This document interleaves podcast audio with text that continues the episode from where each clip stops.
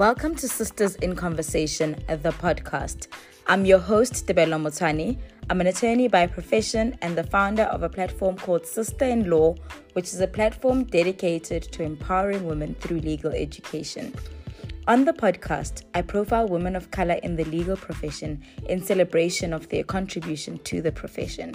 We journey through their individual stories of perseverance and resilience and overcoming challenges like imposter syndrome, racism, and sexism, to name a few.